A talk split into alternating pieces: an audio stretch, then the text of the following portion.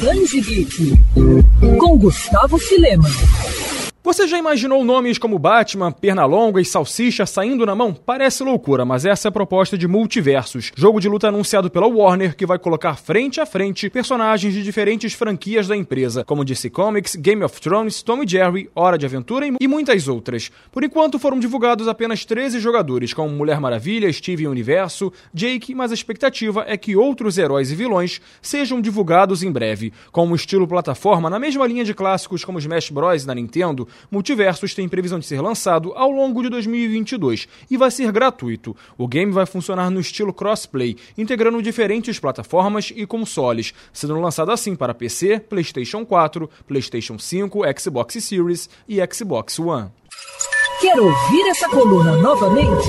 É só procurar nas plataformas de streaming de áudio. Conheça mais dos podcasts da Mandirinhos FM Rio.